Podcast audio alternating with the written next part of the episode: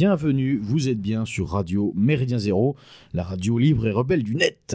Euh, Beluga est à la barre ce soir en compagnie de Foxley. Salut Foxley. Salut Beluga et salut à tous et à toutes. Ce soir pour une émission euh, d'un format qui est qu'on n'a pas fait depuis longtemps euh, à cette antenne, à savoir connaissez-vous, euh, puisque normalement avant de cliquer sur le bouton jouer l'émission, vous avez lu le titre connaissez-vous Werner Sombart? Et donc pour ce faire, pour faire cette émission, pour procéder à cette discussion, euh, nous avons le plaisir de recevoir une nouvelle fois euh, Guillaume Travers. Bonjour Guillaume. Bonsoir.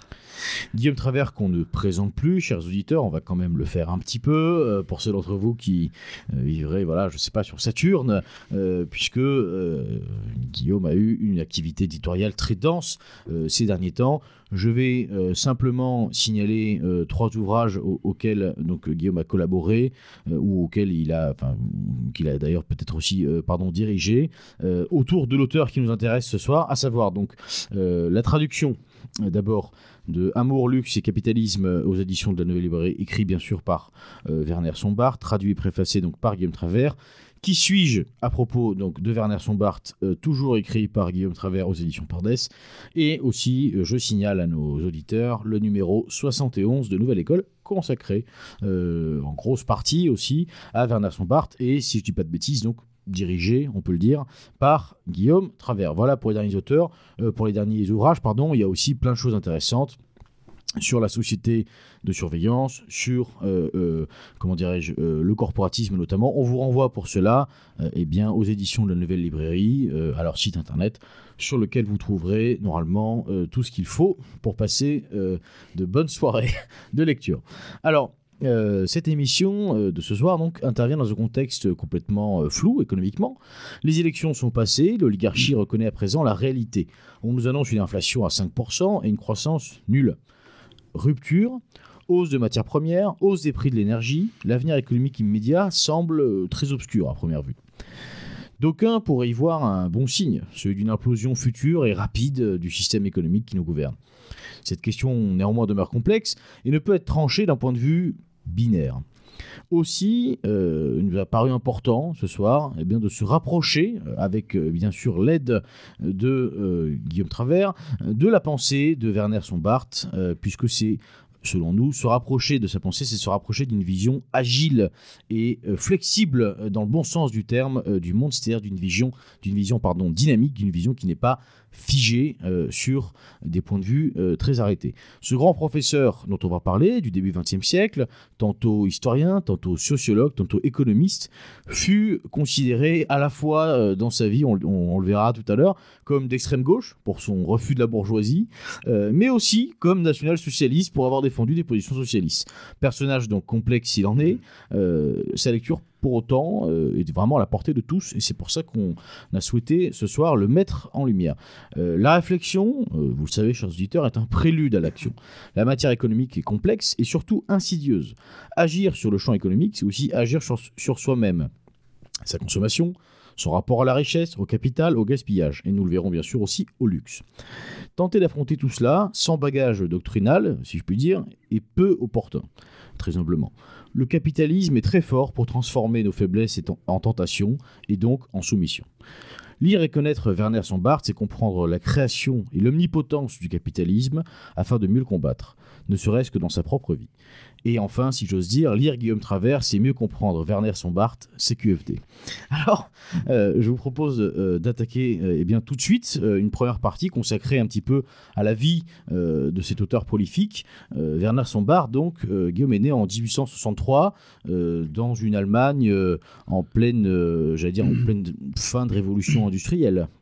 Tout à fait. Alors effectivement, son Bart naît donc en 63, 1863, dans une Allemagne qui en fait a fait sa révolution industrielle beaucoup plus tard que les autres pays européens, beaucoup plus tard que l'Angleterre évidemment, qu'il a commencé au moins un siècle plus tôt, et beaucoup plus tard même que la, que la France, qui l'a engagé également plus tôt, et, mais qu'il a fait beaucoup plus vite et qui est, euh, c'est le- c'est les années où l'Allemagne se construit réellement. On sait que l'Allemagne n'est vraiment unifiée qu'en 1871, donc quand son Bart a, euh, a 8 ans. Euh, et donc c'est un pays qui se bureaucratise très vite c'est un pays où, l'administration prend de plus en plus de poids.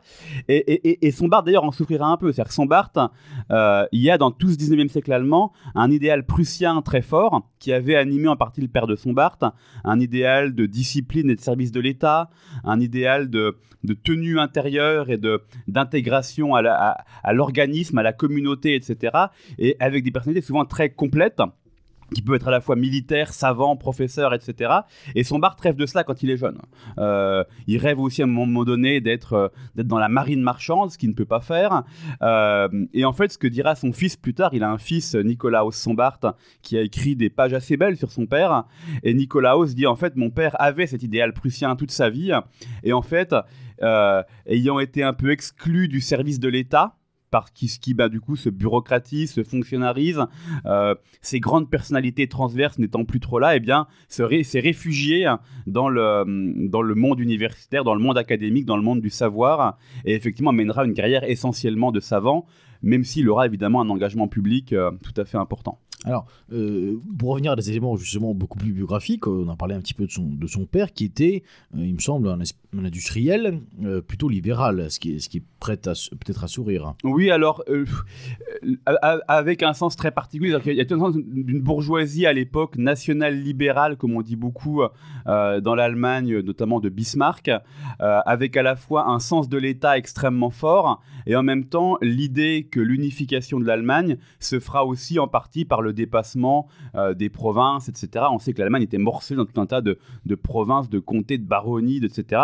Et donc l'idée qu'il faut une intégration de tout cela, euh, mais plus une intégration intérieure qu'extérieure. Donc c'est un, un, libéralisme, si l'on peut dire, quand même assez, assez particulier avec euh, une grande question qui obsède un peu le père de Sombart, qui est la question qu'on appelle de la colonisation intérieure euh, dans le débat allemand de l'époque.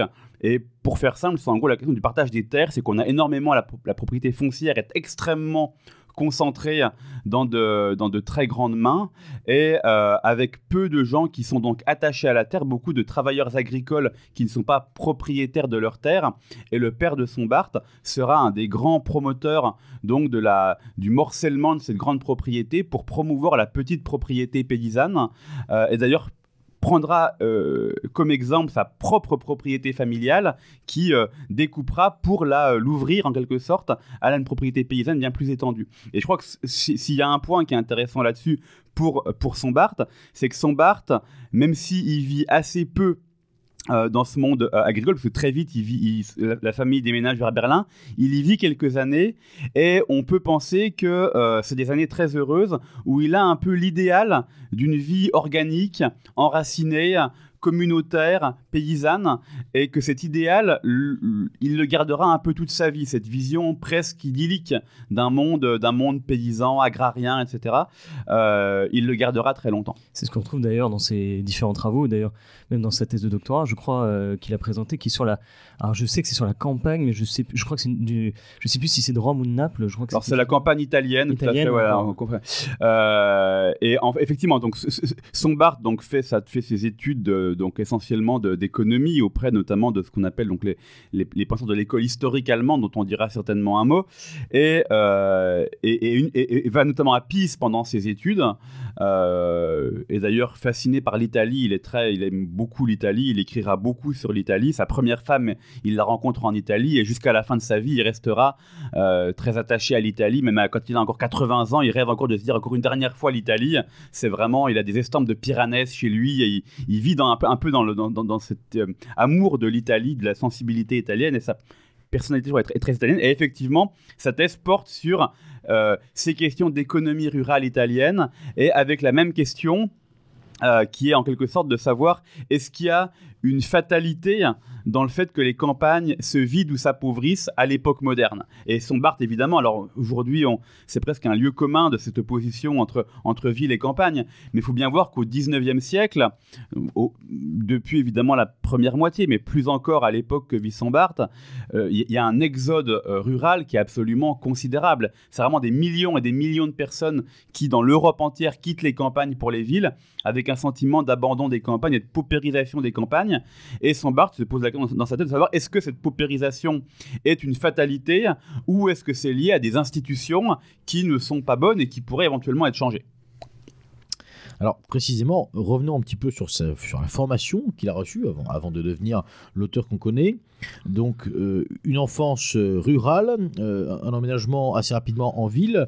Donc est-ce que Werner von Barth, on, peut dire qu'il est le fruit d'une élite un petit peu sur sa formation, j'allais dire intellectuelle, académique, universitaire? Tout à fait. Alors évidemment, so- so- son père est quand même d'une très grande famille, qui a été élu, eu différents postes politiques, qui donc son père est déjà très âgé en fait quand, quand, quand son Barth naît, et donc ils vont à Berlin un peu à à à à à la- à la fin de la vie de son père, et donc il va évidemment à l'université Oslo, parce qu'à l'époque très peu de gens vont à l'université, enfin les proportions sont assez infimes, et il a effectivement la chance d'être à l'université, notamment à Berlin. Alors il- bougera pas mal pendant ses études, mais d'être très vite au contact, euh, ce qui serait euh, probablement assez impensable aujourd'hui. Comme, comme- comme- comme il y a beaucoup moins de monde à l'époque, bon, on est beaucoup plus facilement en contact avec ceux qui sont les, les grands leaders dans les disciplines euh, qu'on étudie.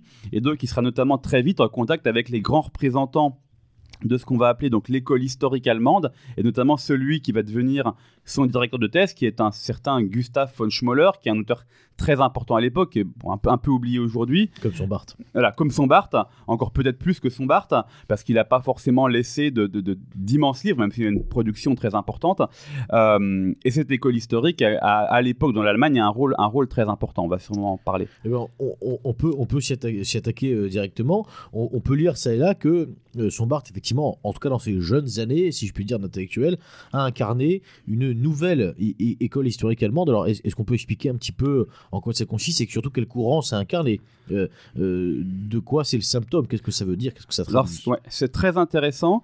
Euh, pour bien comprendre ce qu'est l'école historique, il faut d'abord comprendre que ce qui se joue dans l'essor de l'économie, l'économie comme discipline, évidemment, naît, si l'on veut très simplifier, au XVIIIe siècle avec des auteurs comme Adam Smith, mais se développe réellement qu'au XIXe siècle.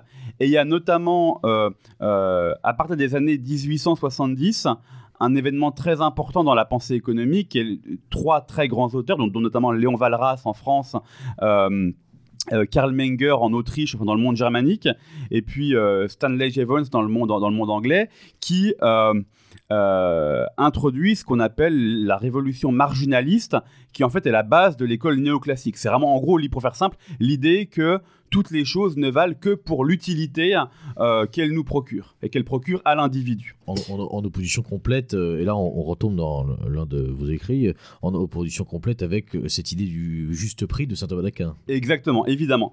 Euh, et donc, cette idée que l'homme est fondamentalement partout le même et que c'est partout quelqu'un qui uniquement ne cherche qu'à maximiser sa propre utilité, son propre profit, et donc, eh bien, que les choses elles-mêmes ne valent que par l'utilité qu'elles nous procurent. Ça, c'est vraiment la grande base théorique de quasiment toute l'économie jusqu'à nos jours, et c'est encore aujourd'hui le fondement absolu de quasiment toute l'économie qui est enseignée partout. Et cette, euh, euh, vision de l'économie a, a un corollaire très important, qui est que, eh bien, l'homme est partout le même, partout euh, dans tous les pays du monde, mais partout aussi dans le temps. C'est-à-dire que l'homme euh, préhistorique était déjà un homme qui cherchait à maximiser son utilité, et l'homme du Moyen Âge aussi, etc.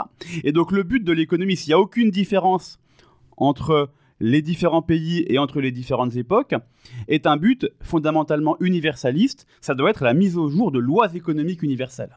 Et donc en fait, l'économie, dans ces années-là, prend pour modèle la physique.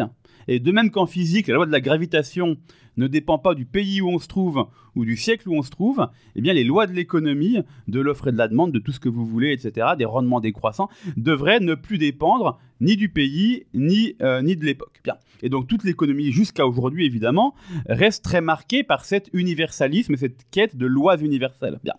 Et donc la grande, la, grande, le grand apport de l'école historique, qui donc évidemment commence avant son Barthes, notamment avec des gens comme, comme, euh, comme Schmoller dont on parlait, c'est l'idée de dire, eh bien non, euh, dire non, la grande différence entre la physique, par exemple, où effectivement on a des lois universelles en physique, et le monde social, c'est précisément que les individus, le monde social n'est pas réductible à des, euh, à des faits physiques, à des lois universelles. Les faits sociaux sont beaucoup trop compliqués pour être capturés par des lois, par des lois générales. Et donc, il faut toujours étudier les faits sociaux dans un contexte particulier, qui soit historique ou temporel. Et je vais vous donner un exemple pour illustrer ça très simple, euh, qui est le suivant. Bien. Euh, et qui sera fondamentale pour toute la sociologie naissante par ailleurs. Bien. Les, euh, les physiciens, par exemple, qui regardent la gravitation, eh bien, vont se dire, bah voilà, on peut trouver une loi qui décrit le mouvement des planètes ou des comètes ou de, tout ce que vous voulez, et on peut trouver la constante gravitationnelle qui va expliquer ça, mais on ne saura jamais pourquoi. Pourquoi euh, telle équation plutôt que telle autre? Pourquoi telle constante plutôt que telle autre? Bien. Et à l'inverse, les, les, sociologues ou les gens qui s'intéressent aux sciences sociales pourront dire, eh bien, si on voit des, des individus tourner en rond euh, dans la rue, eh bien, on pourrait se dire, bah, peut-être qu'ils euh, attendent quelque chose, etc. Et on dirait, il y a des motivations sociales qu'on peut percevoir et qui donc font appel à un environnement culturel, à un environnement, de représentation, de mentalité. Et ça, c'est la grande différence entre les faits sociaux et les faits culturels. Et donc, parce qu'il parce qu'il y a ces représentations, les faits sociaux sont toujours ancrés, enracinés dans un contexte culturel. Est-ce qu'on est déjà dans cette fracture qu'il y a entre la sociologie allemande et la sociologie française, qui est sociologie française qui est un peu plus imprégnée d'un positivisme euh, d'Auguste Comte et de la, et finalement presque d'un scientisme, j'ai envie de dire, de vouloir absolument qu'une sociologie se rapproche d'une science dure, simplement, et c'est quelque chose d'ailleurs qu'on retrouvera en droit et dans finalement mm-hmm. toutes les sciences sociales. Est-ce qu'on est déjà dans cette fracture-là ou c'est uniquement les prémices? Alors la fracture, elle existe déjà, puisqu'effectivement, euh, quasiment tout le 19e siècle est marqué par cette opposition dans beaucoup de disciplines entre la science française ou peut-être même encore plus anglaise et la science allemande. Évidemment, dans le monde allemand, le grand mouvement, en tout cas un des plus grands mouvements du 19e, c'est évidemment le romantisme allemand. Et toute l'idée du romantisme, eh bien, c'est précisément de s'élever contre les idées qu'on appelle françaises à l'époque, les idées issues de la Révolution française, euh, qui ne voient donc à nouveau qu'un homme abstrait, etc., qui pense tout le droit à partir de, normes abstraites, d'un corpus juridique abstrait universel. Eh bien, tout le romantisme allemand, dont Sombart évidemment est très imprégné, dont Schmoller est très imprégné, dit eh bien non, euh, il y a des peuples, il y a comme dit Herder un esprit des peuples, un Volksgeist, il y a un esprit du, du temps, un Zeitgeist, et donc euh, euh, tous les faits sociaux ne sont pas le produit d'un homme universel. L'exemple très basique que prend Herder, mais qui est très profond, c'est de se dire, eh bien, vous prenez le, un Allemand, un Français, un Anglais, et vous les placez dans les mêmes circonstances matérielles objectives, eh bien, ils prendront des décisions différentes parce que l'allemand agira avec sa mentalité allemande et ses représentations, etc. Et le français fera de même. Et donc, euh, on ne comprend pas grand-chose finalement au monde social si on essaie de le réduire à des lois universelles. Et ça vaut effectivement en droit, en sociologie, euh, et dans beaucoup d'autres disciplines évidemment. C'est en fait là du coup c'est vraiment une, une, fracture de on part, il y a un courant qui part finalement de l'homme pour en sortir les lois et à l'inverse la recherche de, quelque chose d'universel pour euh, viser euh, l'individualité. Tout à fait, Il y a vraiment, il y a vraiment une spirituel, tout à spirituel comme débat là quasiment. On a, on a, on a deux visions du monde qui s'affrontent complètement. Complètement et qui et, et, dont les lignes de fracture sont très très fortes. la fracture entre l'abstraction et la concrétude, l'idée de dire que l'homme est fondamentalement un être concret d'enracinement versus un être abstrait, indifférencié. Enfin, on peut dérouler ce, parallèle euh, de manière très forte. Et l'Allemagne, effectivement, en tout cas au 19e, est vraiment le pays dont les, les universitaires, les scientifiques comprennent le plus qu'il y a une vision enracinée de l'homme à défendre par rapport aux idées notamment issues de la Révolution française ou des révolutions anglaises avant, euh, qui sont beaucoup plus universalisantes. Hein. Euh, et effectivement, Sombart euh, hérite de toute, cette, de toute cette lame de fond qui est très forte. L'école historique en hérite. Et Sombart aura le mérite de résoudre certains problèmes posés par cette école historique aussi, qui n'est pas sans, sans, problème. Donc on voit déjà des, des, premières euh, influences qu'a pu recevoir euh, Werner Sombart. Malgré tout, ça pose une question, je le disais, il y a quelque chose de spirituel dans cette conception, on l'a suffisamment dit à ce micro, dans cette conception enracinée des choses. Précisément, on croit que on est ordonné par un grand tout, et c'est précisément parce que les choses ne sont pas abstraites qu'on est enraciné. Alors, euh, de ce point de vue-là, justement, euh, son Sombart, on imagine qu'il est dans une famille euh, de, protestants, probablement. L'est-il resté? A-t-il évolué sur la question? Alors, il a, hum, Sombart a vraiment eu, on connaît pour ainsi dire absolument rien ou très peu de choses de son enracinement religieux. Enfin, y a pas, on n'a pas de, de l'idée qu'il ait pratiqué réellement une, une religion qu'il a eu une sensibilité particulière. Il s'est évidemment beaucoup intéressé, il s'est énormément intéressé à l'histoire des religions, notamment bah, le, futur débat avec Weber sur le protestantisme versus le, le, judaïsme, mais il n'y a pas de, on voit pas vraiment de sensibilité particulière sur cette question-là euh, dans la vie de son Barthes. Hein. Et, dans son œuvre, au demeurant, euh, non plus. Non. Euh, là où en revanche, on sent de manière assez forte, typiquement dans Amour. Luxe et capitalisme, on en parlera en, en deuxième partie, on va pas faire le match avant, mais on, on ressent les premières influences que vous avez décrites entre le monde rural, qui est quand même Mm, mm, pas mal analysé au début, et également euh, le côté euh, extrêmement enraciné des choses et une lutte contre l'abstraction euh, totale. Bon. Revenons-en aux éléments un peu biographiques de Werner Sombart. Une fois la, la formation reçue, une fois le doctorat passé, il devient, il me semble, il il reçoit un poste d'assistant, un petit peu, euh, de professeur assistant à l'université de Breslau. Alors, ouais. Euh, ça, peut, il y a- ça peut surprendre peut-être. euh, Alors il y a, y a- y a deux choses. Il y a déjà, il passe à peu près deux ans à la, une, une chambre de commerce, comme emploi dans une chambre de commerce. Bon, ça n'a à peu près aucun intérêt, euh, si ce n'est que ça lui laisse quand même pas mal de temps pour écrire. Donc il a ses premiers articles, euh, parce qu'il est très jeune en fait, il sort très jeune de, de thèse. Euh, et donc il écrit ses premiers articles alors qu'il est encore à la chambre de, co- dans la chambre de, chambre de commerce. Et, puis effectivement, il est nommé assez vite à, à- à Breslau, donc qui est, qui est en Pologne actuelle, qui est vraiment euh, assez loin, éloigné de Berlin. En fait, c'est vraiment le, c'est l'ouest de la Pologne actuelle, si on c'est veut. pas un poste prestigieux. Non, c'est pas un poste prestigieux du tout.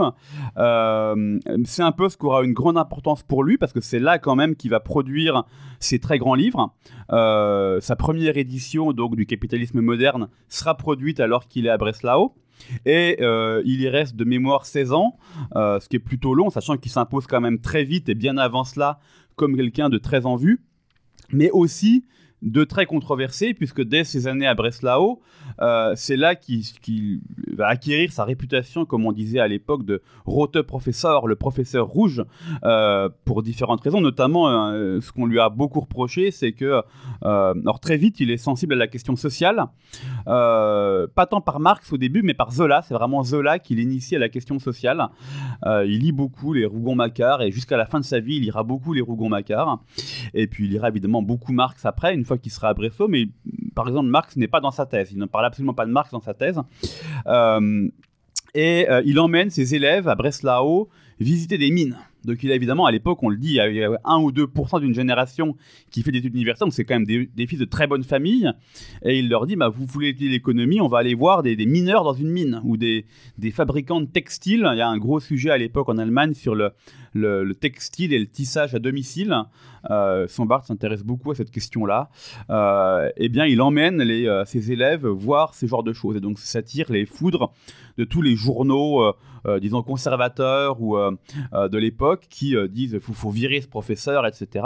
Et en fait, ce- dans un monde prussien qui est quand même de plus en plus euh, euh, bureaucratisé, de plus en plus un peu conservateur, etc., il aura une assez mauvaise réputation. Et donc, en fait, tout avancement de carrière sera assez vite, enfin, sera assez longtemps bloqué avant qu'effectivement, c'est euh, euh, l'abondance de son œuvre lui ouvre quand même d'autres perspectives. Alors, cette réputation de, de, de- marxien, un peu, si je puis Mhm. dire, lui a effectivement valu ses, ses défauts, lui a valu aussi que quelques compliments, pardon, puisqu'il me semble que Engels a pu dire de lui, par exemple, qu'il était le seul professeur allemand à avoir compris euh, euh, véritablement euh, Karl Marx. Tout à fait. Alors effectivement, donc ce qui est intéressant, c'est que donc Sombart a, a lu Marx assez tard, mais dès qu'il a lu, il a lu passionnément. Donc à, c'est- la première fois qu'il en parle, c'est en 1894 de mémoire, l'année où paraît le troisième tome du Capital, et Sombart en fait une recension justement dans une revue universitaire, c'est un des seuls à en parler. euh,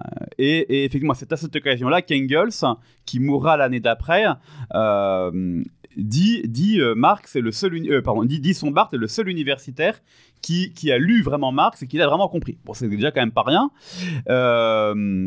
Évidemment, Sombart est heureux. L'année qui suit, euh, donc Engels meurt, et c'est l'occasion pour Sombart d'écrire davantage sur Marx et sur le Capital. Il organise à l'université de Breslau des séminaires où il fait lire le Capital et il fait des, commentaires chapitre par chapitre de l'œuvre de Marx. Donc c'est vraiment à ce moment-là qu'il se familiarise vraiment beaucoup.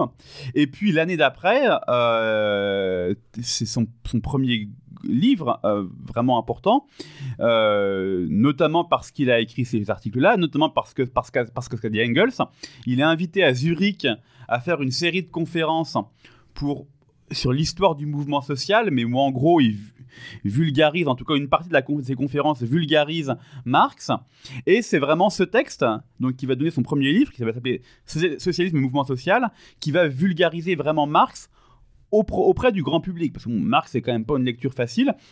Et euh, ce sera un best-seller. Hayek, euh, grand économiste libéral, lui reprochera des années plus tard et dira c'est vraiment Sombart qui a fait lire Marx à l'Allemagne. Euh, il, a popularisé considérablement, effectivement. Donc là, d'un point de vue chronologique, on est fin 19e. On est fin 19e, on est dans les années 1890. Donc Sombart a une trentaine d'années et il fait vraiment ce coup d'éclat où il a un ouvrage qui est traduit en un an ou deux, en, une, en quasiment 15 langues euh, et qui se vend énormément, énormément. Euh, donc c'est un premier coup d'éclat, on va dire.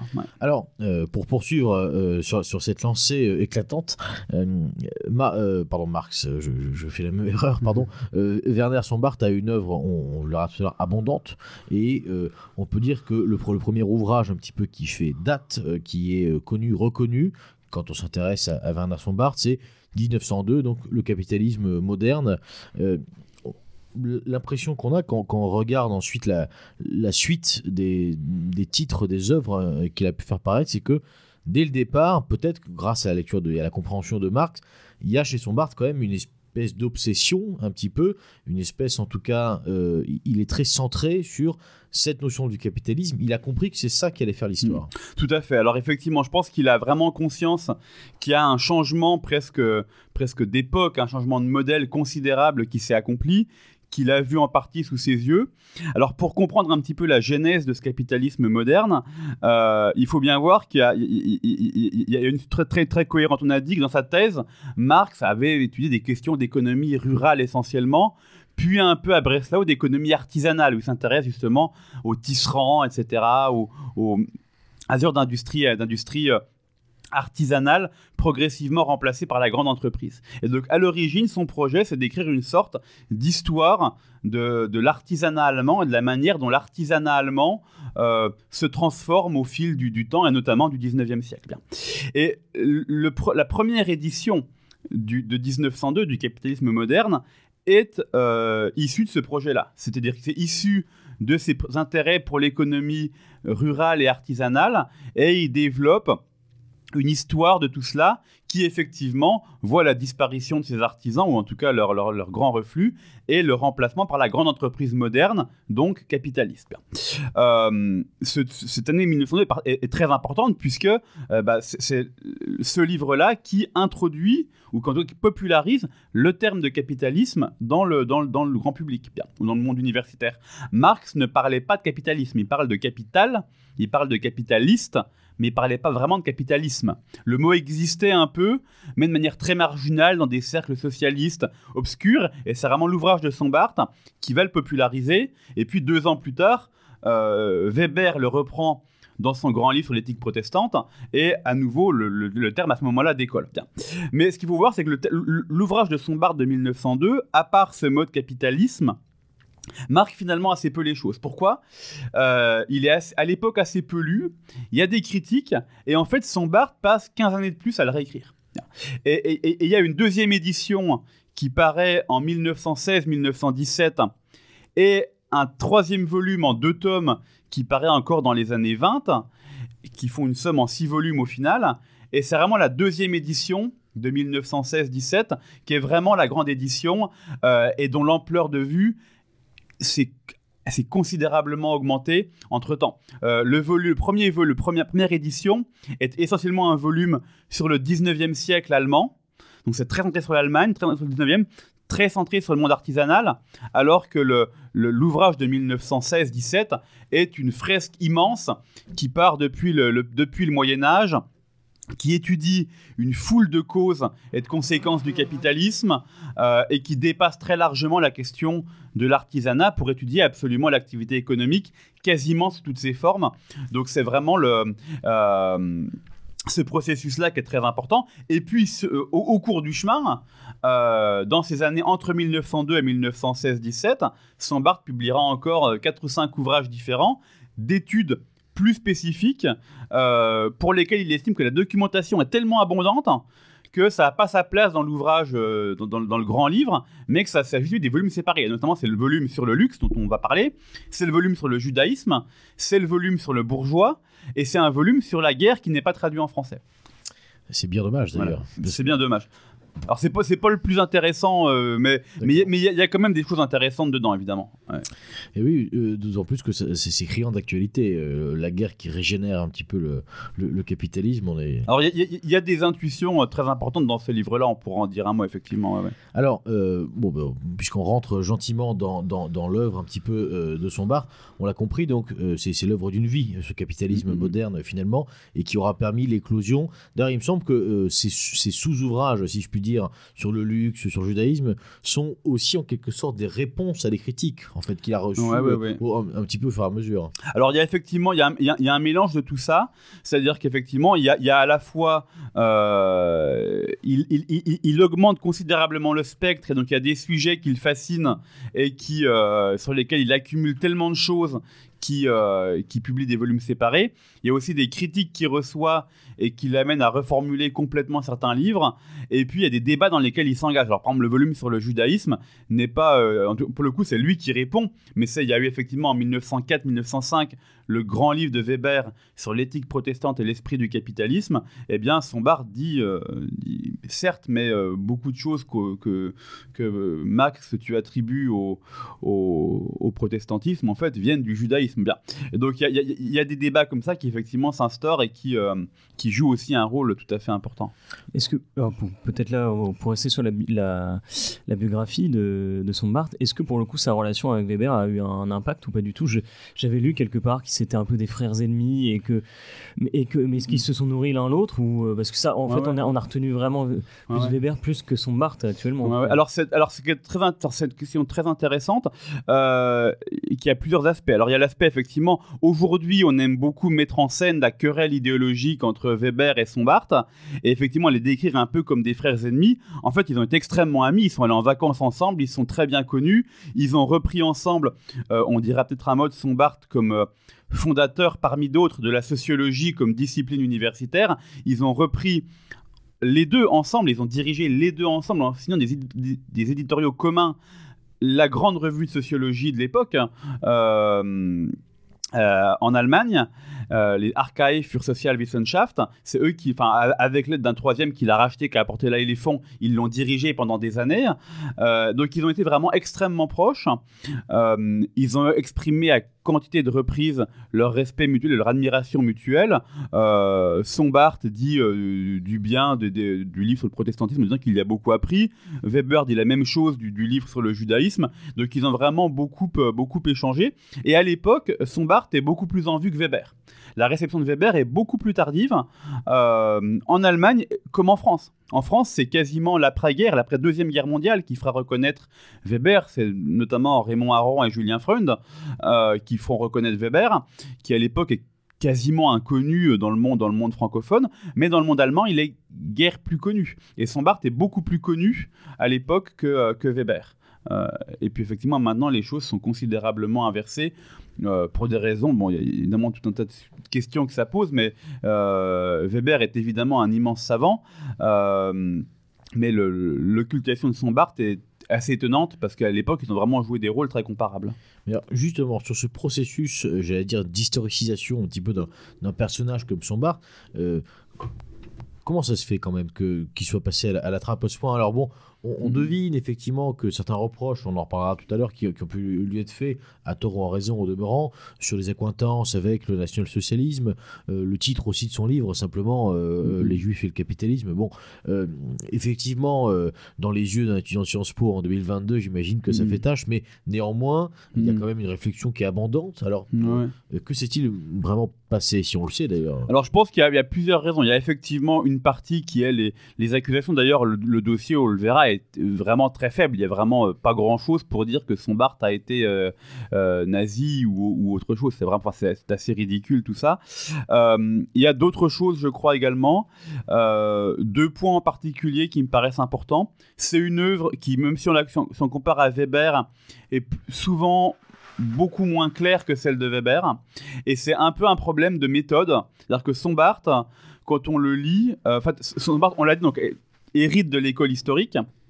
Et donc, toute la, dès que son Barthes écrit, son grand objectif est de saisir l'esprit d'une époque particulière, l'esprit d'un pays particulier. Et, donc, avec l'idée, eh bien, que euh, pour documenter, pour montrer ce qu'est l'esprit d'une époque, il faut accumuler un très très grand nombre de faits qui, saisis de manière cohérente, euh, illustreront l'esprit. Et donc, le livre un peu typique de Sombart, c'est une profusion énorme d'exemples, avec effectivement entrecoupé de, de, de, phrases, de jugements absolument visionnaires et très profonds, mais quand on lit ça de manière un peu euh, si on s'attend à lire ça de manière un peu facile ou rapide, on peut vite être un peu noyé sous les exemples, sous les chiffres, etc.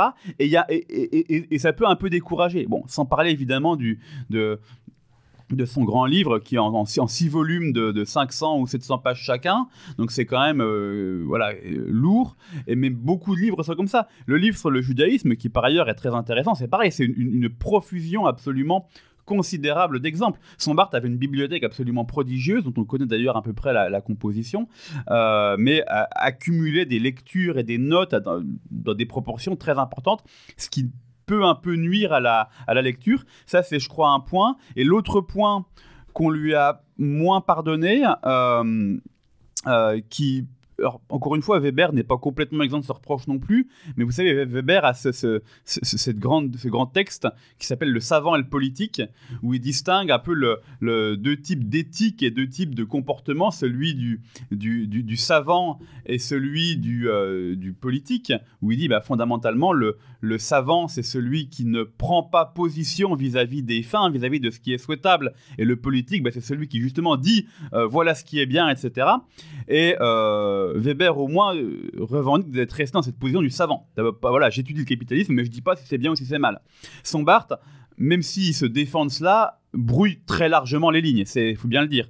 Euh, il a peu d'admiration pour le capitalisme. Dans la préface de, du dernier volume de, euh, du capitalisme moderne, traduit, traduit en français sous le titre L'apogée du capitalisme, il dit euh, euh, Bon, on sait maintenant de manière certaine que le capitalisme n'a jamais rien apporté de bon et n'apportera jamais rien de bon. Bon, voilà. Et après, il, fait une étude scientifique du sujet. Bon, voilà. Donc, il y a un peu ce, côté-là qui, je crois, lui a un peu nuit auprès d'un public universitaire qui, auprès d'un public un petit peu plus politisé ou militant, fait tout son charme aussi, mais qui auprès des universitaires a pu un peu euh, nuire à sa réception j'ai vu aussi mais, que justement c'était une critique d'avoir cette euh, d'avoir des faits à foison et notamment de s'appuyer sur des documents. Je sais que c'est une une critique qui, euh, qui, lui est adressée par les historiens de s'appuyer parfois par des documents que lui-même ne vérifiait pas apparemment. Alors je mm, mm. je, je, sais j'ai vu que c'était une des critiques qui revenait mm, très fréquemment. Je sais pas si elle est fondée mais j'aimerais avoir votre avis là-dessus et j'aimerais j'aimerais aussi avoir votre avis sur moi je trouvais quand on le lit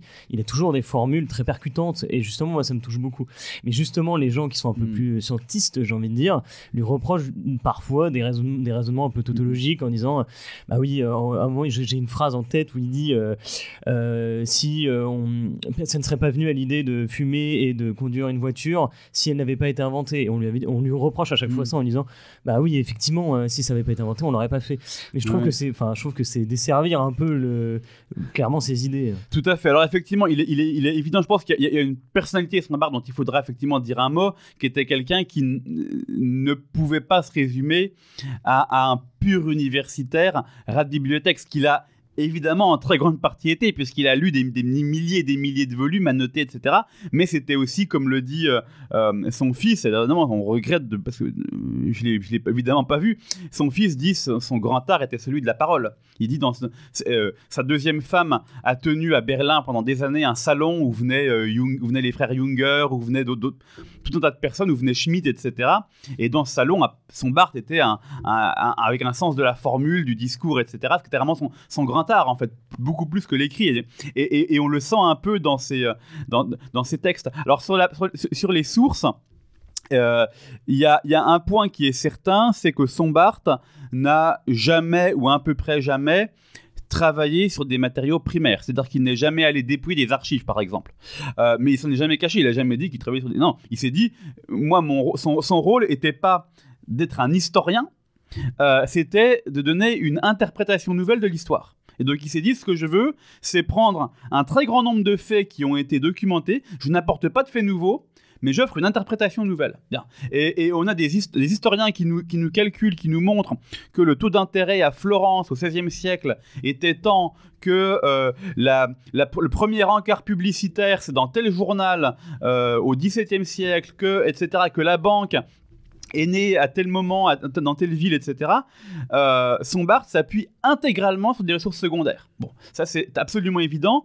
Et lui n'a jamais vu son grand volume, même s'il regorge de notes, n'a jamais vu son, rôle comme étant d'apporter des, des, faits nouveaux. C'était vraiment d'interpréter avec ce, concept de capitalisme et ce concept d'esprit pré-capitaliste puis capitaliste, de donner une lecture, un souffle complètement nouveau à tous ces faits pour les interpréter. Et c'est de ça qu'il faut évidemment le créditer. Alors si effectivement on est historien et qu'on est spécialisé sur le prêt à intérêt à Florence, etc., eh bien effectivement, Sambart n'a sûrement pas lu l'ensemble de la bibliographie sur ce sujet-là, et peut-être que la référence qu'il cite n'est pas toujours la plus appropriée. Et donc, on a pu effectivement lui faire ce genre de reproches euh, de manière euh, de temps en temps, voilà, et notamment, notamment dans l'ouvrage sur le judaïsme, où euh, plutôt que de discuter la thèse dans son ensemble, on a typiquement pris une note de bas de page en disant bah tiens là cette référence n'est pas n'est pas bonne. Et, et, peut-être qu'elle n'est pas bonne, mais mais mais, mais est-ce que ça invalide complètement l'ensemble? Du point de vue de son Barthes, je pense qu'il aurait dit mais c'est pas vraiment le sujet. Euh, le sujet c'est est-ce que la grille de lecture d'ensemble, est-ce que ce qui permet de lire avec un regard complètement neuf, euh, quasiment 1000 euh, ans ou 800 ans d'histoire européenne, est justifié ou pas? On, a l'impression, effectivement, à la, lecture euh, de son Barthes, on a l'impression, et ça rejoint un peu ce que vous disiez, et ce que, ce que soulignait aussi euh, Foxley, on a l'impression de quelqu'un qui cherche non pas à faire une démonstration, mais plutôt un plaidoyer. Un plaidoyer euh, à, la fois, et c'est ça, on en parlait un petit peu hors micro, à la fois contre le capitalisme, mais aussi pour, même si son Barthes ne dit jamais vraiment directement, on, il laisse clairement paraître euh, la volonté d'un retour, ou en tout cas d'une création d'une espèce euh, d'économie, euh, j'allais dire, quasiment alternative au, capitalisme. Alors, la, question que je me suis posée, est-ce qu'il a eu une, forme d'influence, ou, ou est-ce qu'on sait s'il a eu des rapports potentiellement avec des gens comme...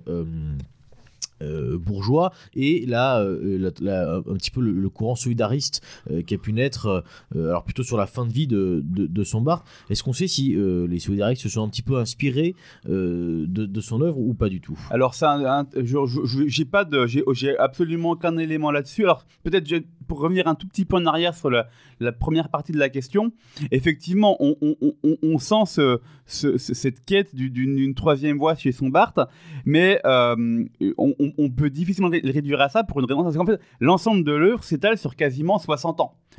Et, ce ton plus politique, il apparaît vers la fin. Euh, et, dans ses premières œuvres, ses premières œuvres sont beaucoup plus strictement universitaires et euh, effectivement certains écrits plus politique, plus tardif sur le thème de la troisième voie, etc., euh, ont pu un peu occulter des ouvrages beaucoup plus, beaucoup moins engagés politiquement que ceux qu'il écrivait, euh, que ceux qu'il écrivait avant. Euh, sur sa réception en France à la fin de sa vie, le, ce qui est assez intéressant, le principal, alors il a été traduit assez vite, et notamment les, grands ouvrages qui sont traduits assez vite, c'est notamment d'abord celui dont on parlait sur le socialisme et le mouvement social, qui est traduit quasiment, je crois, l'année après sa sortie, dans les années 1897, euh, et puis ensuite l'ouvrage sur le judaïsme est traduit très vite, l'ouvrage sur le bourgeois est traduit très vite. Donc il y, a une, une réception de son Barthes à l'époque.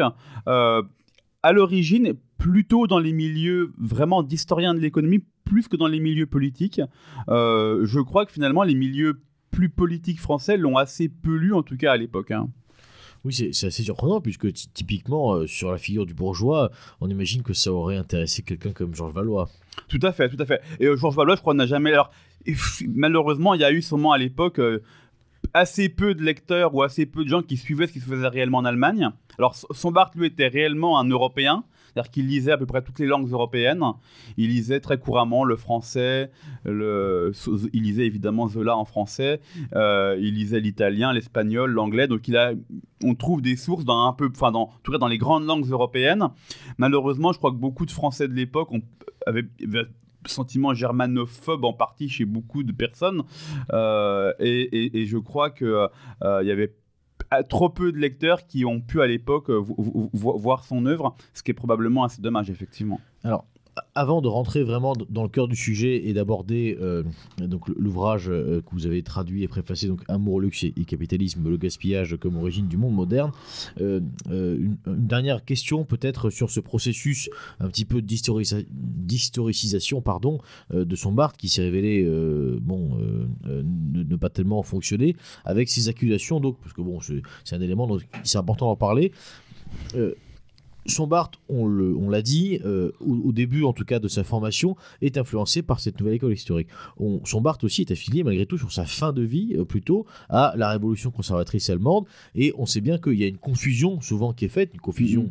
fallacieuse évidemment, mais une confusion quand même euh, qui est faite entre ces penseurs euh, donc de la révolution conservatrice allemande, les Spengler, les Karl Schmitt, qui sont même parfois les Junger, qui sont euh, accusés euh, d'être les pères fondateurs du national-socialisme. Alors, est-ce que son Barthes fait partie un petit peu de ce clan-là qu'on a assimilé complètement à tort à, cette, à, la, à la création du, national- du national-socialisme, pardon, ou alors a-t-il eu, a-t-il eu pardon, une réelle influence sur peut-être le modèle économique euh, à un moment ou à un autre du Troisième Reich? Alors c'est une question très très importante.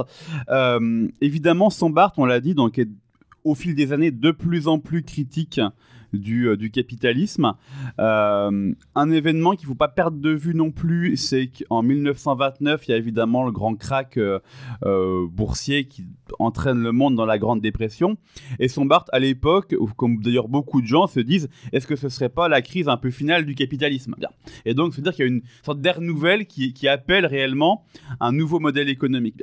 Le, grand ouvrage de Sombart euh, qui va créer toutes les confusions à venir, c'est un ouvrage qui paraît donc en 1934, donc évidemment un an après l'arrivée au pouvoir d'Hitler, et dont le titre s'appelle Le socialisme allemand. Évidemment, si on remplace allemand par national, vu qu'on est en Allemagne, on se dit le socialisme national, est-ce que ce ne serait pas nazi? Bon, Euh, en fait non, pas du tout. Euh, déjà, ce qu'il faut dire, et ça là-dessus, Alain de Benoît avait écrit un très beau texte de préface justement à ce livre-là, où il montre bien que le concept de socialisme national est très antérieur au euh, national-socialisme et remonte même très largement au 19e siècle, avec notamment quelqu'un comme Ferdinand Lassalle. Bien. C'est d'ailleurs très intéressant de souligner que dans son premier livre, alors qu'il a à peine 30 ans, et quand on dit qu'à l'époque il était déjà d'extrême gauche, ce qui est peu douteux, euh, euh, Socialisme mouvement social, à l'époque, euh, donc quand Sombart parle de Marx, il dit à Marx, euh, oui, euh, Marx, euh, vous avez vu les antagonismes sociaux, très bien, mais il y a un deuxième type d'antagonisme, c'est les antagonismes nationaux. Et il nous dit, si vous voulez faire un socialisme en Allemagne, ce sera pas du tout le même qu'un socialisme en Angleterre ou en France, parce qu'il y a des mentalités des peuples qui sont différentes. Donc déjà à l'époque, Toujours cette influence de la nouvelle école historique. Exactement. Donc déjà, déjà à l'époque, il a exactement cette idée-là. Bien. Et, et cette idée-là, il va la développer de manière absolument considérable dans ce livre, donc au titre effectivement ambigu. Bon, à l'époque, il a 80 ans. hein. Il est né en 63. On est dans les années 40. Enfin, on, approche des années 40. Il a 70 ans et il aura 80 ans réellement quand la guerre se déclenchera. Bon, Euh, à peu près. Euh, Sombart, dans, ce grand livre, est réellement un penseur de la révolution conservatrice plus que du nazisme. Pourquoi? Il propose réellement une troisième voie. Le premier chapitre, enfin le début du livre est absolument prodigieux. C'est vraiment des pages exceptionnelles où Sombart renvoie réellement dos à dos le capitalisme et le marxisme en leur disant, euh, en gros, vous êtes deux formes de matérialisme, vous êtes deux produits de ce qu'il appelle l'ère économique, et il dit, en gros, bah, les capitalistes disent aux gens enrichissez-vous, et les marxistes leur disent euh, vous n'êtes pas assez riches, ou la révolution vous, vous rendra riche, mais dans les deux cas, on ne parle que de richesse et que de, de valeur matérielle, euh, et que de, donc, de fait d'affiliation des hommes les uns aux autres via les mécanismes d'argent, que ce soit le, le contrat ou la classe, c'est que des agencements entre les hommes qui sont des agencements économiques et matériels. Et Sombart dit non, il faut sortir de cette opposition-là pour avoir une réellement, réellement une troisième voie, qui sera une voie euh, d'une sorte de, renouveau spirituel euh, avec un modèle conforme à l'esprit des peuples. Eh bien, euh, euh, Sombart, dans tous ses grands livres, parle beaucoup de l'esprit des peuples. Eh bien, il veut un modèle conforme à l'esprit du peuple allemand. Et il a des pages ensuite sur ben, qu'est-ce que qu'est-ce que cet esprit allemand, etc. Et donc, il propose réellement une troisième voie. Au moment où paraît le livre, euh, comment est-ce que le livre est reçu dans les, dans les cercles nazis? Bon, déjà, évidemment, Sombart n'a à peu près aucun lien avec de hauts dignitaires nazis, euh, enfin, même rigoureusement aucun on a quelques lettres avec des gens vraiment de troisième zone, enfin comme, comme toute personne qui a une correspondance, on aurait eu probablement à l'époque. Le livre est très mal euh, reçu. Euh, le, journal du parti nazi, le Volkischer Beobachter, euh, fait une représentation très négative en disant non, il n'y a qu'une troisième voie et c'est celle que propose le parti et celle que propose son Sombart, c'est pas du tout le sujet. Bon. Le livre est un peu, euh, est en fait très peu diffusé. Euh, et puis, euh, pire que tout, Sombart, quelques années plus tard, alors toute la fin de sa vie est animée par un grand projet, un dernier grand projet de livre qui s'appelle Fom Mention sur l'homme, de l'homme, qui est un grand projet d'anthropologie, de livre d'anthropologie philosophique, qui se voulait en trois volumes. Il y en a, il y qu'un qui est paru. Il a quasiment 80 ans à l'époque, hein, il meurt en 41. Euh, et, euh, et, dans ce livre, il prend clairement position euh, contre une vision strictement biologique et donc raciale de l'homme. Il dit, évidemment, la, la, race, ça existe, etc., mais il a une vision avant tout culturelle de l'homme. À nouveau, ce qui l'intéresse chez l'homme, ce qui fait la spécificité de l'homme, c'est son appartenance, le fait qu'il partage l'esprit d'un peuple, justement, et non pas seulement euh, la dimension génétique, si l'on veut. Et donc le livre est interdit par le parti, euh, interdit de diffusion en librairie, et Sombart est complètement euh, mis à l'écart.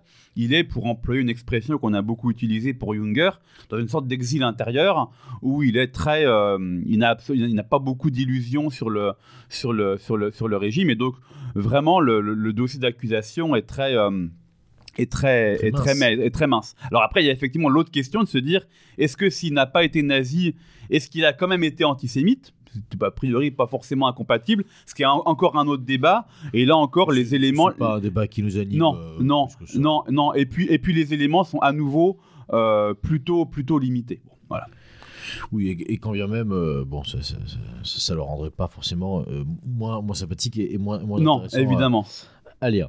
Alors, euh, pour, rentrer précisément donc euh, dans, dans un de ces ouvrages, on l'a dit, hein, l'œuvre complète, c'est vraiment le capitalisme moderne enrichi, donc de, entre 1902 et 1917, grosso modo, enrichi de nombreux volumes et, et notamment parmi ces sous-volumes, parmi ces, si on peut dire ces sous-chapitres, hein, quasiment, hein, mmh. ouais. euh, euh, un ouvrage consacré euh, donc euh, amour, luxe et capitalisme, le gaspillage comme origine du monde moderne. Le sous-titre est, est, comme d'habitude plus parlant que le titre.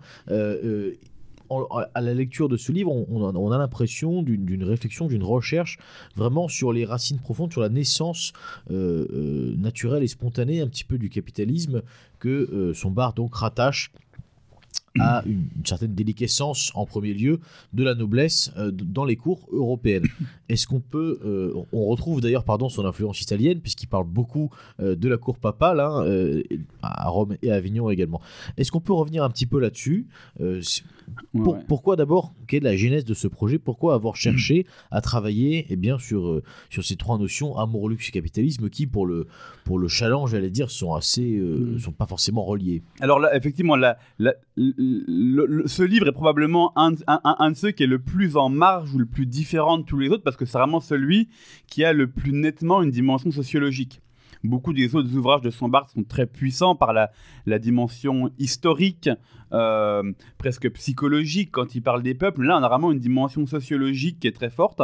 Et, c'est un livre qui est assez étonnant, puisque ces, thèmes-là n'apparaissaient absolument pas dans le volume de 1902. C'est vraiment toute une recherche qui s'est développée de manière quasiment indépendante euh, euh, dans la période où Sombart retravaille, retravaille son grand livre.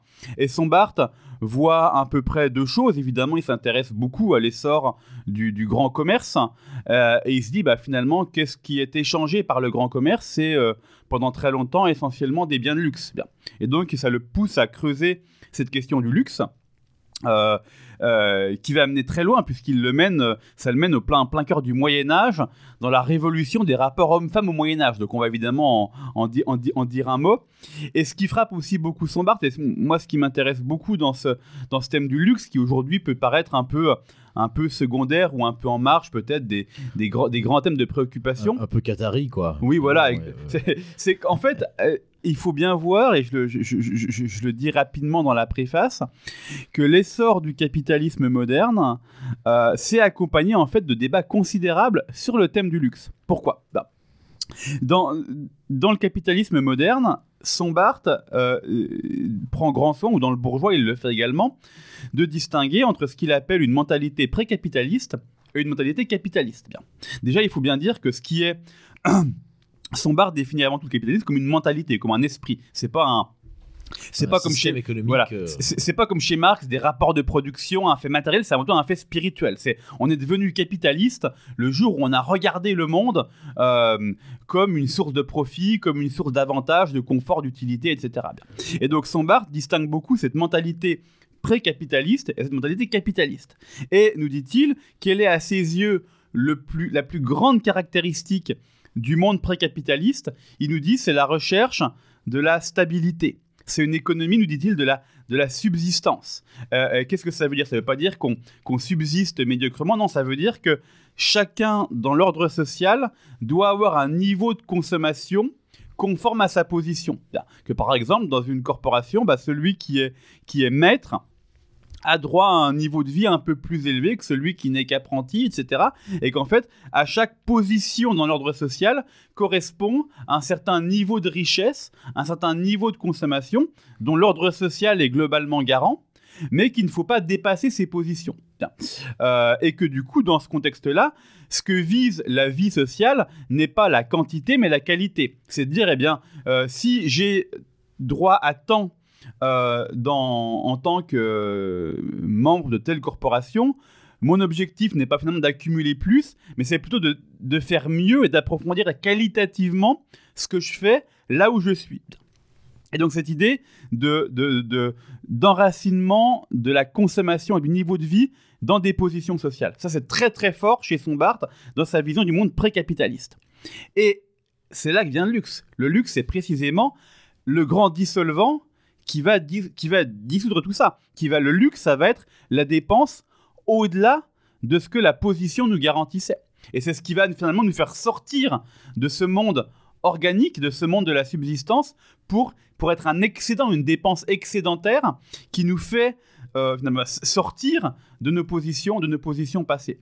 Et, là, où le, par le Moyen Âge, donc ce monde de la subsistance, comme dit Sombart, euh, condamnait toujours beaucoup le luxe. On sait par exemple qu'il y a eu au Moyen Âge quantité de lois somptuaires. Les lois somptuaires, c'est les lois qui interdisent certaines dépenses de luxe, bon, qui interdisent à certains types de personnes d'avoir certains types de vêtements, parce que le luxe a quelque chose de, dangereux pour l'ordre social, pour la stabilité sociale. Bien.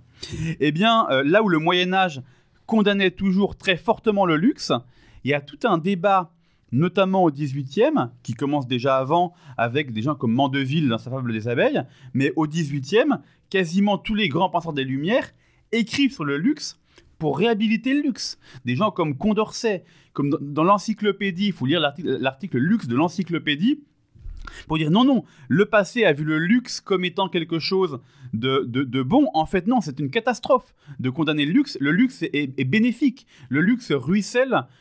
Donc, il y a vraiment- une réhabilitation du luxe et qu'il faut voir, alors, à la fois de manière très directe, comme étant effectivement les biens échangés dans les premiers échanges mondiaux étaient des biens de luxe, mais plus généralement, le luxe comme dissolvant de l'ensemble des hiérarchies, des hiérarchies de noblesse, euh, où le bourgeois se rapprochera du noble par le luxe précisément. Et Donc il y a vraiment ce rôle-là. par le luxe et aussi par son expression. Et c'est quelque chose que son Barthes Mm. euh, dit justement en faisant cette comparaison entre le Moyen Âge et une époque plus moderne où le luxe, malgré tout, s'exprime en public. Ouais. Les banquets, les joutes, les tournois. Et petit à petit, c'est le passage du luxe dans la sphère privée, dans les appartements, dans les belles robes, dans les beaux parfums, qui va quelque part le démocratiser, le généraliser. Tout à fait. Alors il y a effectivement une luxe, cette différence est vraiment très centrale chez Sombart, où effectivement il nous dit le, luxe comme étant une, forme de, richesse somptueuse a toujours existé, mais classiquement c'était un luxe public et donc qui visait la communauté et qui en fait était un luxe où quand on dit quelqu'un est grand seigneur, bah, c'est qu'il est, est seigneur, mais qui, fait preuve de largesse vis-à-vis de ce qui n'est pas euh, seigneurial. Euh, et donc, il, ruisselle comme cela. Bien, le mais c'est un luxe aussi qui n'est pas un luxe de pure consommation, qui est un luxe à une, une, une visée politique ou communautaire. Et, le luxe moderne, le luxe bourgeois, c'est un luxe effectivement qui se replie vers les intérieurs, un luxe domestique, un luxe de, plaisir personnel qui n'a plus de, vocation politique ou sociale, qui n'enracine plus dans une hiérarchie réellement fixe. Euh, et c'est d'ailleurs par hasard, un peu par hasard, si effectivement les économistes, on pense à Adam Smith par exemple, vont justement condamner le luxe euh, public ancien en disant qu'il n'est pas productif pour justement valoriser le luxe euh, domestique, le luxe de consommation, si l'on peut, qui l'on veut, qui lui stimule des industries, des producteurs, etc. Parenthèse euh, actuelle, mais la théorie du ruissellement évoquée dans l'encyclopédie, c'est rigolo parce que c'est une théorie qui est encore employée typiquement par Emmanuel Macron au moment de supprimer l'ISF en disant mais non ça va ruisseler sur l'économie. Comme quoi enfin on voit bien qu'il a remporté là sur tout à fait tout à fait. C'est effectivement une, théorie qui a des racines très anciennes et qui est effectivement euh, qui aujourd'hui est mineure dans le débat on va dire mais qui à l'époque était vraiment centrale et les les lumières l'ont bien vu comme telle parce que c'était la possibilité de la dépense de luxe, c'était la possibilité d'outrepasser les positions acquises. Donc c'était la possibilité de dissoudre la société organique. Alors, euh, on a parlé du luxe, de son expression, on en parlera aussi tout à l'heure de son commerce, de, sa, son commerce, pardon, de sa fabrication.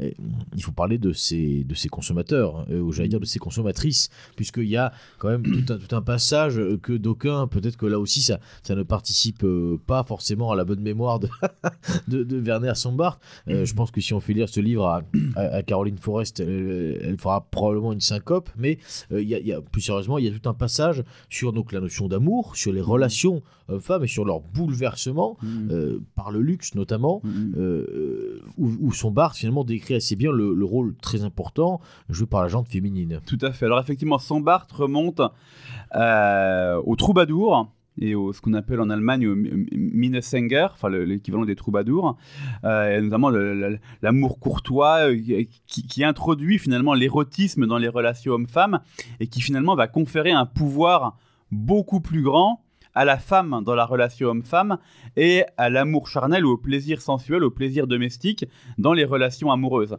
Euh, Sombart a des pages d'ailleurs assez, assez touchantes, assez intéressantes où il dit, bon évidemment, dans les, les, grands châteaux froids du, haut Moyen Âge, et eh bien effectivement, il y avait peu de place pour des relations vraiment, euh, vraiment sensuelles et donc il a fallu créer des intérieurs très très très cosy comme on dirait aujourd'hui pour pour développer toutes ces relations sentimentales etc. Et donc on a effectivement une montée en puissance de la femme avec euh, bah, la figure évidemment dont il parle beaucoup de la courtisane, euh, avec cette dissociation très forte qui est évidemment très caractéristique de toute la période, euh, d'abord fin du Moyen Âge, puis de la Renaissance, etc., puis de la, de la monarchie, avec une dissociation très forte entre l'épouse légitime, qui n'est pas là pour le, procurer des plaisirs particuliers, mais qui est là pour bah, la, la, lignée, et puis la, courtisane, qui est là pour le coup pour les plaisirs, euh, les plaisirs charnels, et la courtisane, son Barthes l'analyse de manière très, fine et très dense, euh, attire à elle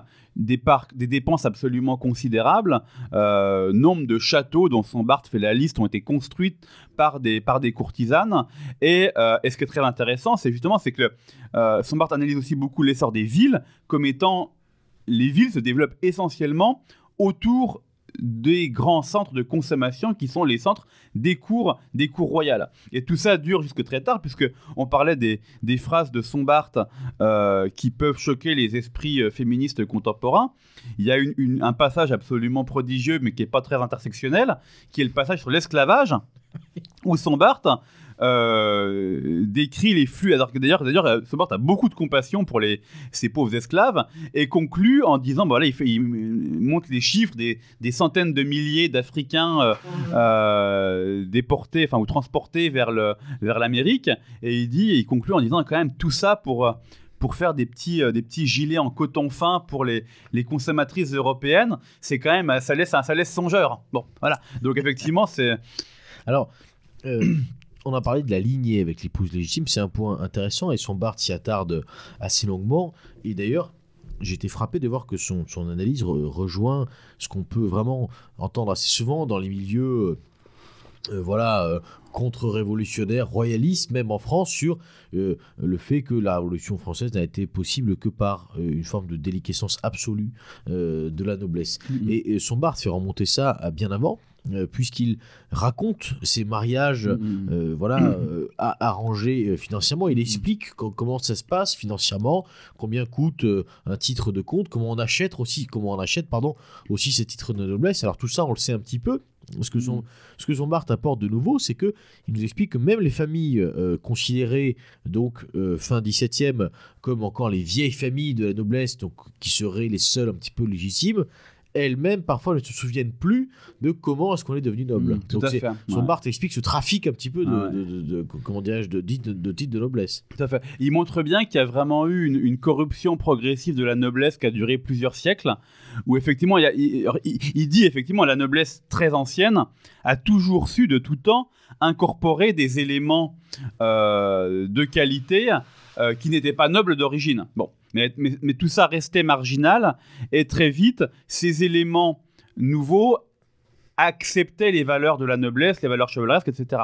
Et à un moment donné, effectivement, on a une, transmutation quasiment complète de la noblesse. Et Sombart dit presque que, bon, alors c'est très compliqué de le mesurer, peut-être que d'ailleurs certains l'ont fait depuis, je ne sais pas. Euh, quelle est la part de noblesse euh, réellement ancienne, par exemple au moment de la Révolution? C'est probablement très faible en fait. hein. C'est probablement très faible. Et, et, et, et Sombart montre bien effectivement plusieurs choses. D'abord, euh, eh bien, comment de très nombreux mariages se font pour des raisons purement financières. Et à un moment donné, il cite, euh, euh, est-ce que c'est Mirabeau, peut-être la citation m'échappe, mais en gros, qui, qui, qui- qui dit euh, euh, un, quand un, boursicoteur fait un, mauvais coup, on le prend pour un moins que rien et on dit que c'est vraiment pas de, notre niveau. Puis quand, le coup réussit, eh bien, on le donne en mariage à sa fille. Et donc ça, je crois que c'est vraiment très vrai et il donne quantité d'exemples de ce, euh, de ce genre de comportement. Et il y a effectivement l'autre très gros sujet de la vénalité des charges où effectivement, de plus en plus souvent, on se met à vendre des titres de noblesse pour sauver le royaume, pour sauver telle et telle terre, etc. Et donc, la noblesse, qui était une noblesse essentiellement, évidemment, d'armes à l'origine, devient une noblesse essentiellement d'argent, de plus en plus mêlée à la bourgeoisie, euh, et donc avec des valeurs, avec des valeurs forcément très différentes. Et ça, je crois que c'est vraiment, euh, c'est un point sur lequel on crédite assez peu son Barthes, mais les études sur la cour se sont depuis considérablement développées. On pense par exemple, a un, grand livre de sociologie de Norbert Elias, La société de cour. Euh, Elias ne cite pas son Barthes, mais très franchement, beaucoup se trouvent chez. Et, et- et- et vraiment, les, les grandes études historiques sur ces sujets-là, son Barthes est vraiment euh, très précurseur sur ces études, mais même historiques, sur la structure de la noblesse euh, et son rapport à l'argent au, fil des- au fil des siècles. Et, et on retrouve là encore un, point de méthode euh, qu'on avait abordé en, première partie d'émission, puisque son Barthes commence dans son ouvrage par précisément décrire le phénomène qu'on vient d'évoquer. Ensuite, il décrit petit à petit aussi le phénomène de, de courtisane qui apparaît, l'amour illégitime, pour terminer par le déploiement du luxe et donc ses conséquences sur le capitalisme. Donc là encore, on retrouve la structure d'un véritable plaidoyer. Tout à fait.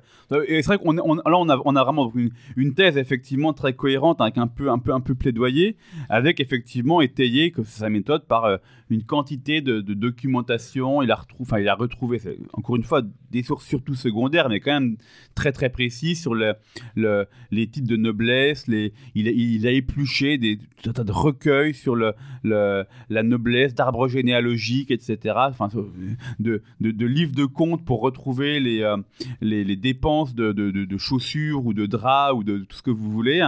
Enfin, c'est assez impressionnant. Hein. Autre point important, je crois, parce que là, bon, si on s'en tient à ce qu'on a dit, on pourrait penser que euh, la thèse de Sombart, c'est simplement de dire euh, ah bah, les, les, les, les, faux nobles ont voulu faire la cour à leurs fausses femmes et donc ça a créé le luxe. Bon, c'est un peu léger. Mm-hmm. Il y a aussi la, la question de l'accumulation du, du, capital et la question de l'apparition de grandes fortunes. Donc l'augmentation aussi des prix. Euh, à, quel moment tout ça est lié? Alors ça, le, le, phénomène de cours, le, changement, j'allais dire, euh, qualitatif euh, des élites, hein, on ne peut pas appeler ça autrement, et donc cette accumulation du capital. Alors ça, c'est un, un, sujet, ce point sur l'accumulation primitive, comme aurait dit Marx, du capital, est un point qui intéresse Sombart depuis bien plus longtemps que ça.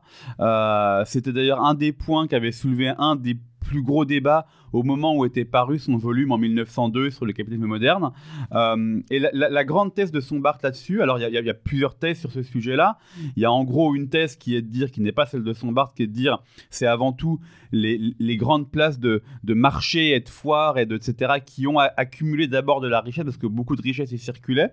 Et Sombart pense que non. Sombart pense que euh, et, ce livre en grande partie est un livre aussi là-dessus que euh, l'accumulation primitive est une accumulation avant tout urbaine. Euh, euh, et qui est liée à la présence notamment d'une forte concentration de noblesse ou d'hommes d'église qui en fait, euh, pour, pour, beaucoup de nobles par exemple, avaient des terres je ne sais où, se faisaient payer des rentes ou des droits sur ces terres et venaient les consommer dans les villes. Et donc Sambardi, la ville à la base, c'est plus qu'un lieu de commerce, c'est un lieu de consommation. Et, il a effectivement des pages très intéressantes, je crois, sur la grande ville moderne, où il était ça de manière, je crois, assez convaincante, où il montre que, par exemple, eh bien, précisément, c'est à l'époque où tel cours était dans telle ville que telle ville s'est développée et c'est uniquement euh, beaucoup plus. Enfin, avec le jour où, où, la cour s'est déplacée, la ville a périclité. L'exemple peut-être le plus frappant est celui de Rome et d'Avignon, où euh, pendant, pendant la période où les papes se sont repliés de, Rome vers Avignon, eh bien Rome a périclité considérablement, la population a décliné et le jour où c'est revenu, ça a à nouveau réaugmenté. Et il cite beaucoup d'exemples comme ça. Il a une analyse sur Londres qui est également assez intéressante où il dit en fait Londres c'est certes un une grande place de marché, mais il fait des calculs et il montre que à peine 10% de la, de la population londonienne aurait pu vivre des profits générés par le commerce londonien et que l'essentiel était probablement des nobles de la campagne anglaise qui venaient consommer et jouir à Londres de revenus tirés de leurs terres ailleurs. Et donc c'est comme ça que les grandes fortunes ont pu s'accumuler dans les villes et qu'en fait tout un artisanat euh, et toutes des structures se sont développées pour justement satisfaire ces besoins de consommation de la, de la noblesse dans les villes. Hein. Mais alors là, il y a comme un paradoxe, puisqu'on retrouve un peu cette théorie du ruissellement. On pourrait aussi répondre que, ben, effectivement, mais cette concentration, cette surconsommation a peut-être permis aussi le développement euh, de certains métiers, d'artisanat de pointe, la création. On n'aurait peut-être pas fait autant de belles choses en feuille d'or s'il n'y avait pas eu euh, euh, tous ces phénomènes de cours. Alors oui, ça c'est très probablement évident. Ça, je crois que c'est évident.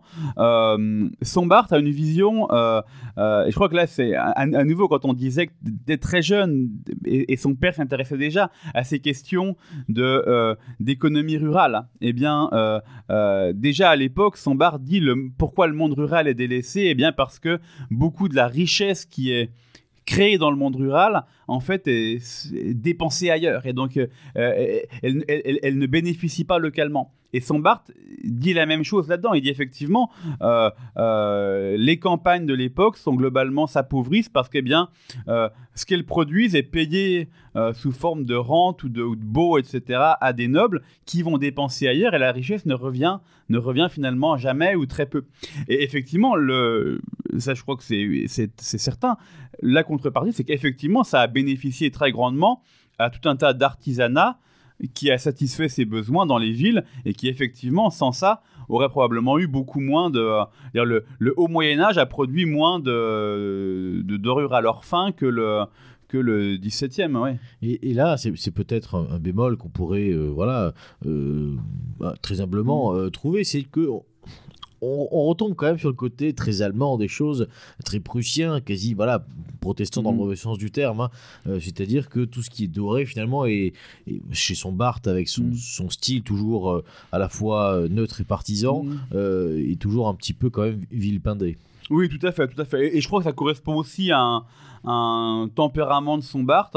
Son Barthes, alors, avait toujours voulu écrire un livre sur l'esprit prussien qu'il n'a jamais écrit. Malheureusement, on aurait été curieux de savoir ce que ça, ce qu'il, ce qu'il aurait dit. Mais on sait, par exemple, qu'il avait dit toujours euh, toute sa vie, euh, faut jamais chauffer sa chambre. Il y a que les femmes qui chauffent leur chambre, etc. Enfin, il avait comme un, un côté très. Et on sent quand il parle des, des grands châteaux froids, etc. Où, où on dort à même la pierre, si l'on peut dire. Eh bien, ça le, ça, en tout cas, ça, lui plaît plutôt, effectivement.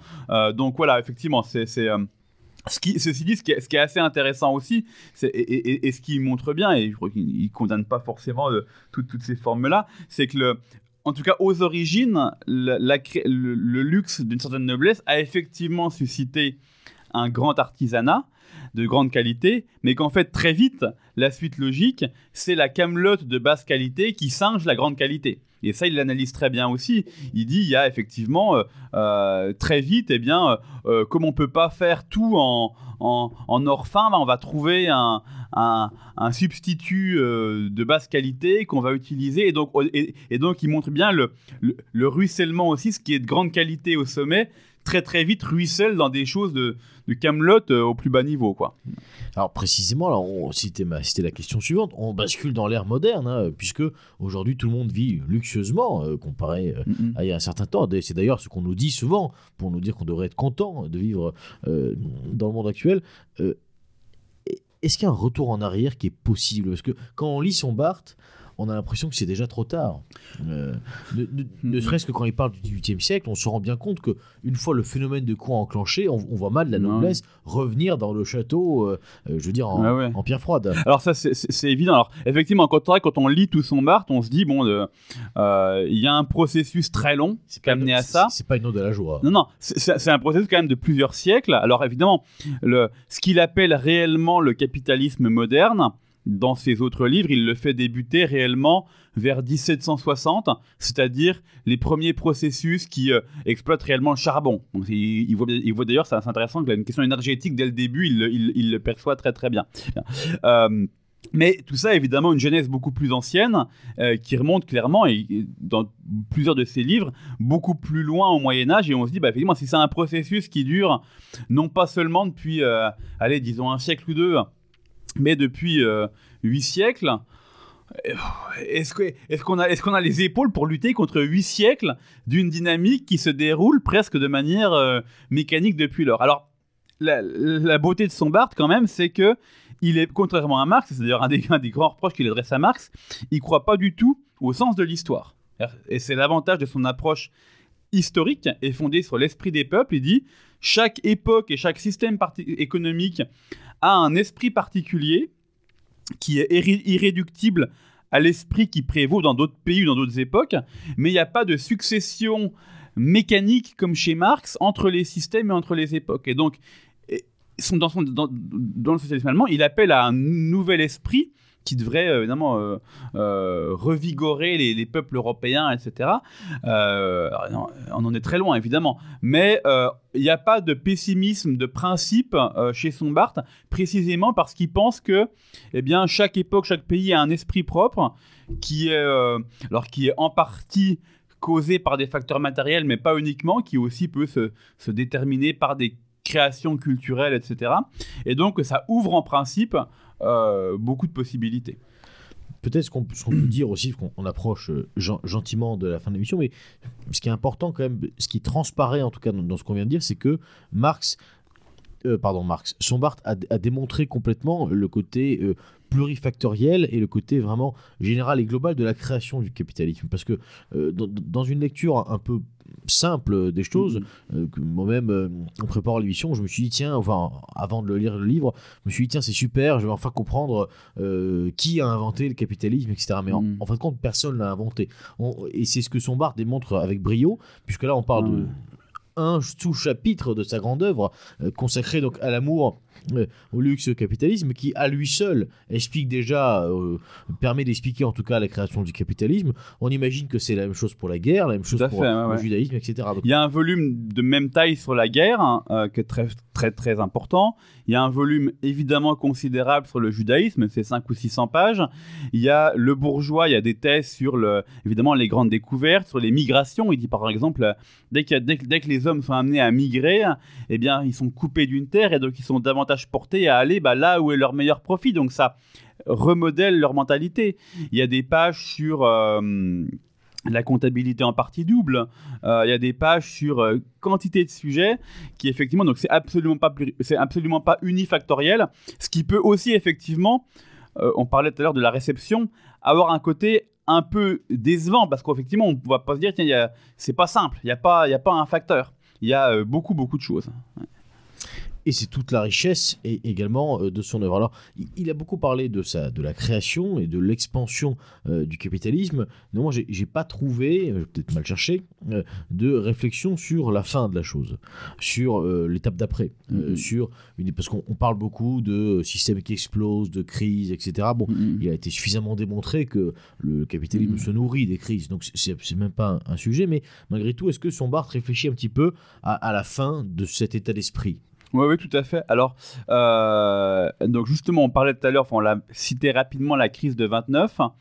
Euh, en 1930 ou 31, Sombart fait une conférence qui- qu'il appelle l'avenir du capitalisme, où précisément il, essaie de répondre à cela. Alors évidemment, avec le côté un peu euh, délicat de celui qui veut être visionnaire à une époque en ayant très peu de recul sur l'histoire.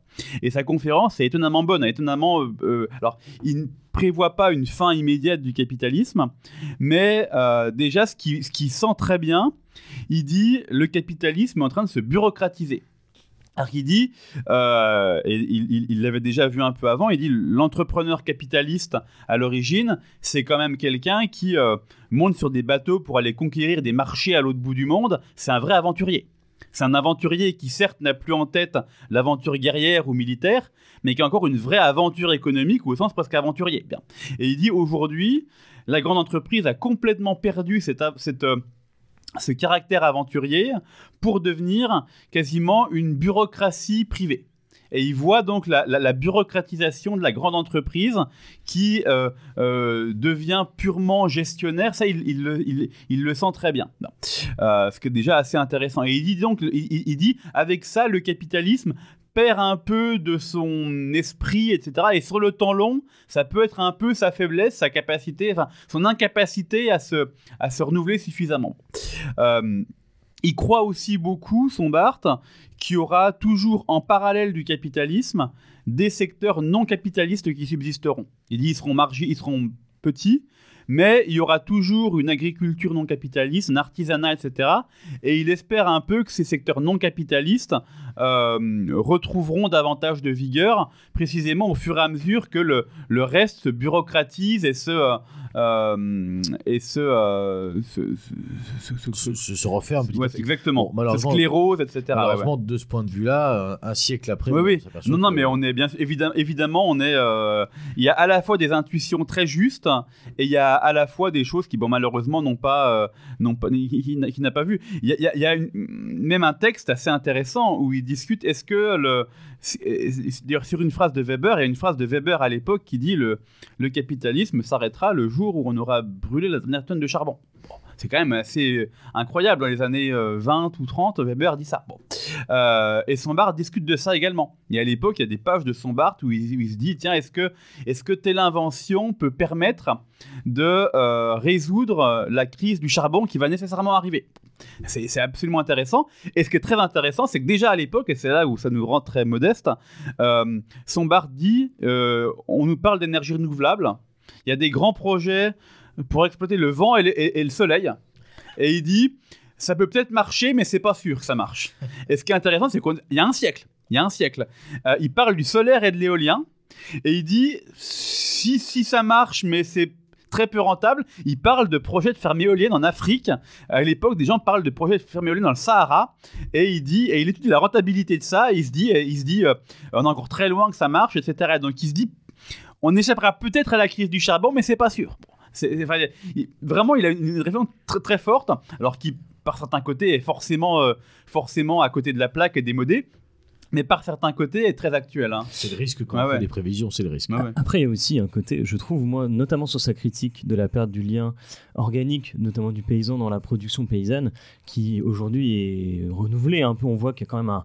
Ah, c'est un peu bête de dire ça, mais une mode du bio, etc. Ça, on sent un peu ça. Et j'ai peut-être une question est-ce qu'on n'a pas aussi, finalement, euh, à la fin de son œuvre, ou en tout cas même dès, je crois, dans l'ouvrage Socialisme allemand, on voit qu'il y a une idée même du progressisme plus que du capitalisme. Je crois qu'il y a des passages où il critique le fait que euh, les hommes euh, s'urbanisent et ne, ne oublient effectivement complètement le monde rural. On a aussi des passages sur le, le vieillissement euh, toujours prégnant de la population et cette volonté de toujours vieillir. On est plus là dans une, enfin, dans une critique pour moi d'un certain progressisme d'ailleurs qui se retrouve actuellement. Donc, qu'on pourrait revitaliser par la lecture de son Barthes plus Mhm. que dans une critique directe du capitalisme. Si, si, tout à fait. Alors, c'est très. euh, on, on parlait tout à l'heure un petit peu de, des valeurs prussiennes, et son Barthes est très attristé de voir le déclin des valeurs prussiennes. Donc, cet idéal un peu d'homme, d'homme complet, d'homme de qui est à la fois. aussi un peu. ouais. Exactement. Euh, d'homme qui est à la fois euh, maître de lui-même et souverain intérieurement, mais en même temps intégré à un collectif. Enfin, c'est su- très subtile articulation du collectif et de l'individuel. Son Barthes est très attaché à ça. Et j'ai dit très rapidement que son dernier livre était un livre d'anthropologie. euh, qui n'a pas que des qualités parce que c'est sûrement il était quand même très âgé c'est un peu un peu verbeux mais il y a, des intuitions formidables là-dedans euh, donc dans de l'homme et, son Barthes, précisément, analyse la, décrépitude anthropologique de l'homme de l'homme contemporain, où il dit euh, dans quelle mesure est-ce que, par exemple, la technique va changer, va changer l'homme Dans quelle mesure est-ce que notre environnement de plus en plus, euh, euh, oui, technique, institutionnel, corseté, change l'homme et domestique l'homme? Et son Barthes réfléchit là-dessus. Et donc il voit effectivement je crois, beaucoup de logique de, de déclin anthropologique, de coupure avec la nature, de euh, euh, ce, que, ce, que- Barthes voit, c'est il, dit, alors j'ai plus, plus le, terme exact, mais en gros, il, dit de plus en plus, l'homme euh, n'est plus souverain sur sa propre vie, mais il n'agit plus qu'en fonction de stimulus extérieurs, des stimulus publicitaires, techniques, etc. Et donc il vit dans un monde de plus en plus artificialisé où lui-même se réifie et devient une machine en quelque sorte. Il parle vraiment de réification de l'homme euh, et donc il s'intéresse beaucoup à tout cela et ça c'est quand même très très intéressant. Je crois il dit voilà le- l'esprit de l'homme, en tout cas le- l'esprit des peuples qui est un esprit à l'origine vivant, fécond, euh, dynamique, eh bien cet esprit s'atrophie et se, et se mécanise, se technicise, et ça, ça l'inquiète effectivement beaucoup. Donc il y a tout ce fond sociologique, euh, anthropologique, qui est vraiment très intéressant chez, et, et carrément une dimension qui est quasiment inconnue de la pensée de son Barthes. ouais, ouais. Oui, qui se rapproche d'ailleurs un peu, je trouve, de celle de Spengler sur l'homme et la technique, où on a cette, non pas une critique en soi de la technique, mais de la dépendance même à la technique. Tout à fait, ouais. ouais. Bah, c'est un débat qui est, très central dans l'Allemagne de l'époque. Euh, Spengler en parle, évidemment, Heidegger en parle, évidemment, euh, euh, Junger en a parlé dans Le Travailleur.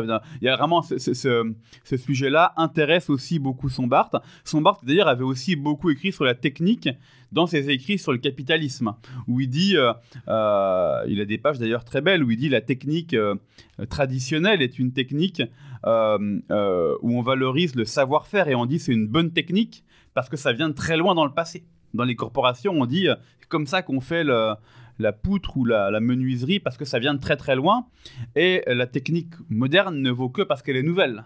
Et donc, c'est, une logique complètement différente. Il a des très belles pages justement sur cette, cette révolution de la manière de penser la technique euh, qui de, d'artisanal devient scientifique, où il dit l'artisan des corporations applique telle recette chimique ou, parce, que ça, parce que ça marche. Euh, euh, et il dit le chimiste moderne applique telle, telle formule chimique parce que c'est conforme à la, à la théorie abstraite. Donc, on- une fois, on- concret versus la- s'intéresse beaucoup à tout cela. C'est dommage, hein, c'est des choses que je trouve on a un peu euh, parfois perdu. J'entends, j'ai écouté des fois des débats assez, euh, on va dire, euh, de notre camp contre des marxistes, en tout cas de gens qui se revendiquent comme marxistes, et on, oublie un peu ça de, ressolliciter un peu ces, ces, ces sources-là des, des des Spengler notamment sur le point l'aspect technique, mais aussi sur euh, la grille de lecture, la dialectique qui n'est pas uniquement sur la matérialité économique, mais aussi sur une mentalité du capitalisme. Je trouve que c'est dommage, c'est quelque chose normalement qui est notre, on va dire notre camp et qu'on oublie trop à chaque fois dans l'argumentaire. Et je trouve qu'on se fait à chaque fois balayer. Enfin balayer. J'ai trop vu de débats où on n'arrive pas à répondre sur cette euh, sur cet argumentaire-là, alors même qu'on a des choses à, ah opposer. Et c'est c'est vraiment très puissant, je crois. Effectivement, le, la relation euh, Marx-Sombart est passionnante. Sombart a des phrases très très positives sur Marx. Il a évidemment beaucoup tiré de Marx. Il dit, euh, il dit euh, critiquer Marx de A à Z n'a aucun sens. On peut, on peut le dépasser, mais il y a des apports de Marx évidemment euh, incontestables. Et, mais en même temps, il le critique sur le matérialisme, où il dit effectivement Marx finalement est aussi un produit de cette époque matérialiste qui ne voit plus que l'économique, etc. Or, il faut en sortir par des valeurs spirituelles. Ben, c'est le premier point. Il dit Marx, comme les libéraux, sont des ne voient pas les frontières. Les libéraux disent, comme avec Smith, un marchand n'a pas, n'a pas de patrie. Sa patrie, c'est là où sont ses intérêts. Et, Marx dit euh, prolétaires de tous les pays, unissez-vous. C'est la, c'est la même chose. Euh, euh, à chaque fois, c'est un, grand marché mondial ou un grand syndicat mondial. Et, donc, il y a vraiment une, vision très profonde de, de son Barthes qui peut permettre de répondre à des visions marxistes un peu, euh, un peu trop, trop simples et tout à fait. Ouais. j'avais, lu, euh, alors je ne sais plus quelle est la formulation exacte, mais en gros il dit euh, usine capitaliste ou usine marxiste, finalement ce sera la même chose. Donc, ah oui, oui, oui. Et c'est des choses, pour le coup, je pense qu'on peut envoyer dans la, dans la tronche. C'est ça, oui, il dit, il dit ouais, vous prenez une foule devant, de travers devant un haut fourneau, un haut fourneau soviétique ou un haut fourneau américain, c'est la même chose. Il y a les mêmes mecs avec le même uniforme et puis la même, euh, même usine massifiée et la même perte de rapport à la, à la terre, à la poésie de la production qui, qui peut être une, euh, le monde artisanal, tout à fait.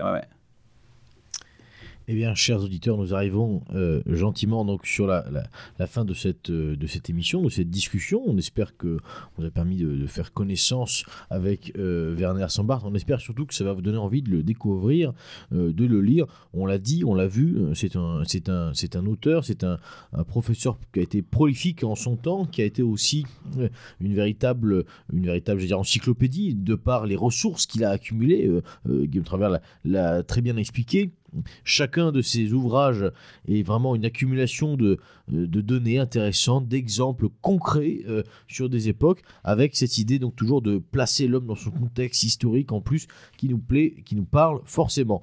Alors, Monsieur Travers, merci beaucoup euh, d'être venu une nouvelle fois euh, à ce micro. Ah, merci beaucoup à vous. Hein. Vous avez presque votre rond de serviette ici. presque. à bientôt peut-être pour de futurs projets d'Itario, parce que j'imagine qu'on ne s'arrête pas là. Évidemment, il y a d'autres projets en cours, évidemment. Il y a des, choses dans la, soute. On va pas tout divulguer euh, tout de suite sur les auditeurs, mais en tout cas, restez euh, bien à l'écoute, restez bien au fait aussi euh, des éditions eh bien, de la nouvelle librairie qui sont quand même, qui ont une production, disons-le, pour le moins abondante depuis leur création.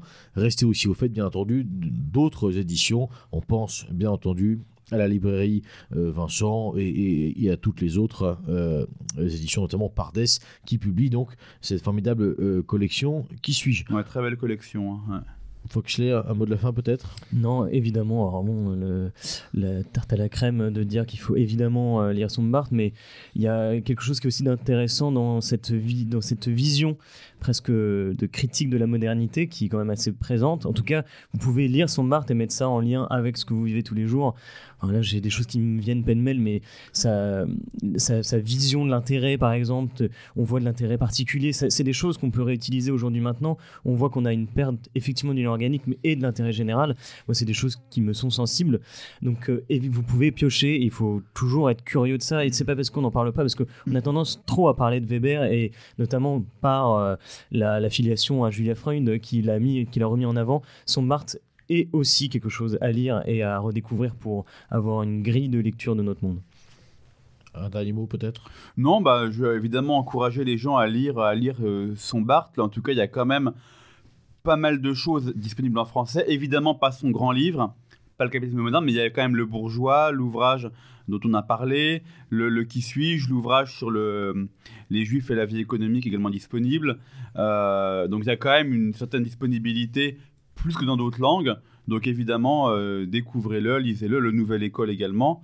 Et puis, euh, et, puis plus largement, je crois tout ce qui a entouré cette révolution conservatrice est évidemment des choses très intéressantes, un foisonnement dont on a évidemment beaucoup, beaucoup à tirer. Voilà, chers auditeurs, c'était le, mot de la fin. Donc, euh, n'hésitez pas à vous rendre sur le site radio-mz.org. Vous y trouverez eh bien, le lien, euh, l'article consacré à cette émission, dans lequel vous trouverez bien entendu euh, les liens internet pour vous rendre sur le site, notamment de la nouvelle librairie. Merci beaucoup, chers auditeurs, et comme il se doit, à l'abordage. Et pas de quartier